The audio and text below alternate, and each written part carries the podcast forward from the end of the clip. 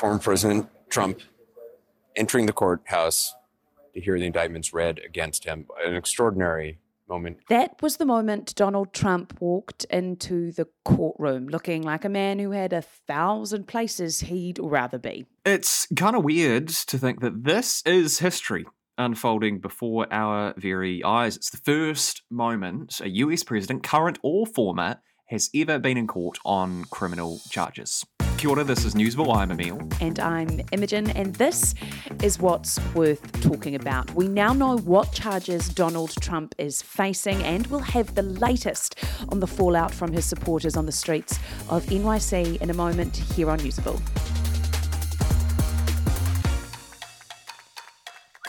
Well, Donald Trump, who, let's face it, is a bit of a showman, has been uncharacteristically quiet today. His departure from Trump Tower was a blink and you miss it kind of moment. He walked out, quick fist pump to a small group of supporters, and then he was off in the motorcade to court. He was shuffled in a side door and up to the courtroom in a special elevator, usually reserved only for judges. And then, when he entered the courtroom, he didn't say anything. He stared right down the barrel of the assembled cameras, but stayed silent. Meg Kinnard is a reporter for the Associated Press and is with us now to chat. Kia ora, Meg. Hey there, it's good to be with y'all. Meg, can you give us a quick summary of what the charges are here? Against the former president Donald Trump, there are 34 felony counts. Um, the district attorney in this case, Alvin Bragg, who's the head prosecutor for Manhattan in New York City, just finished up a news conference where he laid all of these out. Essentially, they're related to fraud related charges that stem from payments the former president allegedly made from um, his businesses going back to 2016. So, right before the presidential election, um, when he was elected at the end of that year. But these are charges the DA alleges were um, improperly made from the president's businesses to, according to the district attorney, cover up payments that were being funneled to, according to him, basically be hush money. That's how we refer to these sorts of payments to kind of make stories or allegations go away. Um, the DA alleges that this money was being transferred in three different circumstances to cover up situations that could, at that point, especially during the campaign, potentially have been damaging to the former president when he was still just candidate Trump before he was president elect Trump. There's three different categories at play here one involving a former porn actress, Stormy Daniels, another woman who was a Playboy model, Karen McDougal, as well as we learned today, allegedly payments that were made to a former doorman at Trump Tower, that's the former president's building in New York City, which he built and where he maintains a New York residence, allegedly to cover up a story that there had been a child fathered out of wedlock. That's all stuff that we were learning today in terms of all of these charges. Still kind kind of trying to dive in to see exactly what evidence the DA purports to have in those circumstances, but that's where it stands at this moment. Meg, while these are felony charges, it's my understanding, correct me if I'm wrong, that, that they're relatively low level felony charges. Um, could this be the beginning of something? Could further charges uh, rise up or, or, or, more evidence as this uh, unfolds over the coming weeks and months? It's always possible. We're not anticipating that there's going to be another hearing in this case until December, which is quite some time from now. And of course, things could change. But some of the reporters who were at the news conference with the prosecutor right after the arraignment were asking, why bring this case now? This is going back now many years in the past what's the deal with the timing on this? And DA Bragg said that there was evidence available to his office that had developed, and that's why he now felt that he had enough to bring this case at this time. It's important to note that the DA who was in office just before Alvin Bragg, who was just elected to that post in 2021, didn't bring a case on these charges. Neither did federal prosecutors who also looked into this case. But Alvin Bragg says that new stuff has come up, new information is available, and so now he feels that this is the right time to bring this case against the former president. Newsable takes time and resources to produce. Please support our mahi and visit stuff.co.nz slash support. A new name we've been hearing a lot is David Pecker. Are you able to explain to us who he is and why uh, he is or this is important to the situation? David Pecker is the former head of America Media Incorporated, and that is the publishing arm um, that's been affiliated with some of the allegations that have come up in these cases. According to the DA, AMI Inc., as it's noted in, in some of the information that we saw today, was kind of a, a pass, allegedly, a pass through organization for some of the payments made in this case, particularly as it pertains to Karen McDougal, the former Playboy model who is allegedly the recipient of some of these funds. And so, as it's laid out in the indictment, there was money paid to AMI, who then paid money to Karen McDougal.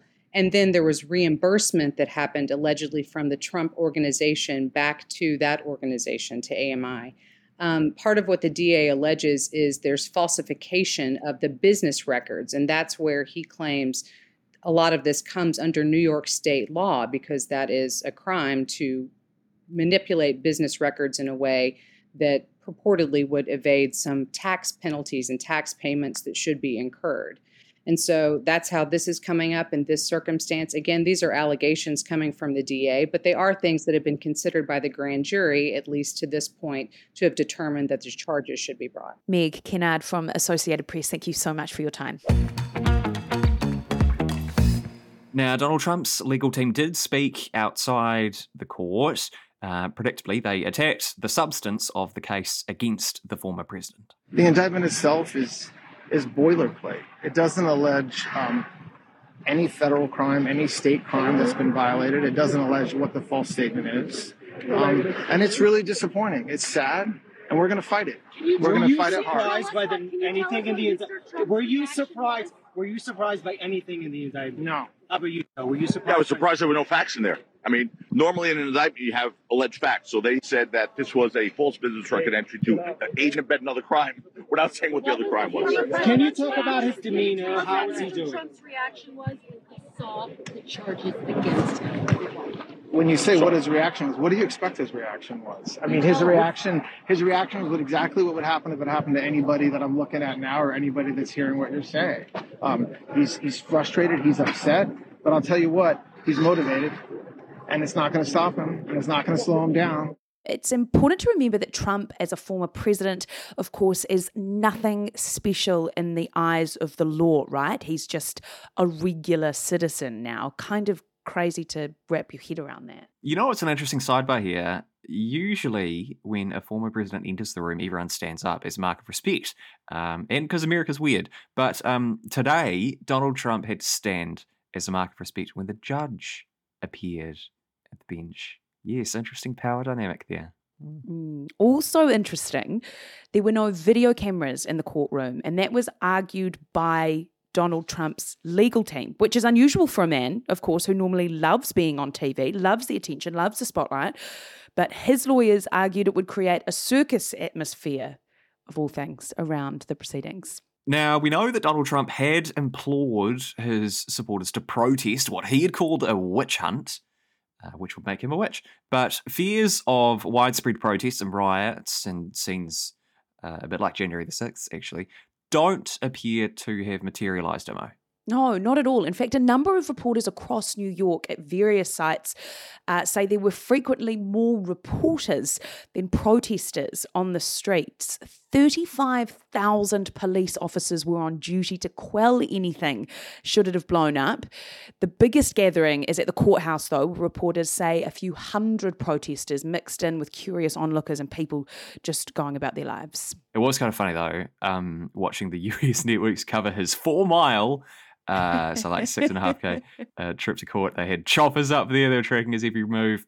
Uh, it was the full O.J. Simpson treatment. It, it kind of yeah, like an old school car chase. Uh, just with a presidential motorcade on his way to court uh, rather than someone trying to escape police. Love it. Also doing a trip that's similar, like driving to the supermarket. yeah, of. yeah, yeah, R- r- pretty routine. Um, but of course, instead of protesters, most of the people at the barriers lining the street seemed like they were just trying to get pictures of that motorcade that you mentioned. Yeah, I guess it's it's moment in history stuff, really, isn't it? I, I was there. Yeah. Well, you weren't. They were. Well, yes, I suppose. The hypothetical yeah. you. Be fascinated to see how it's uh, how it's going to turn out. Anyway, um, Fascinating stuff. Thanks for listening to this bonus episode of Newsable for today. I'm Emile Donovan.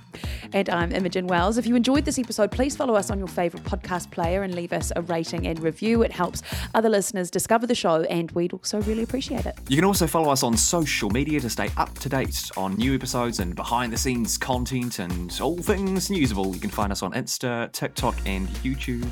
Just search at Newsable NZ. We'll be back with a regular episode tomorrow morning. We'll see you then.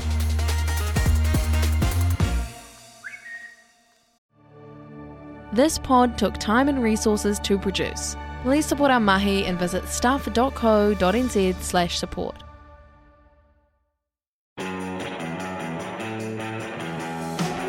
Kia ora, I'm Adam Blair. I played the great game of rugby league for the Storm, Tigers, Broncos, and the Mighty Warriors. And I'm Goran Paladin, sports presenter and rugby league fanatic. I won a World Cup too. I played 51 tests for New Zealand. Yeah, he's a national treasure, people. Come on. Blairy and I, we're joining forces for a brand new rugby league podcast called League of Our Own. Each week we talk Kiwis across the NRL and, of course, everything was. All the big names, the big stories. And some of my own stories too. Well, if we can make them fit. We'll make time.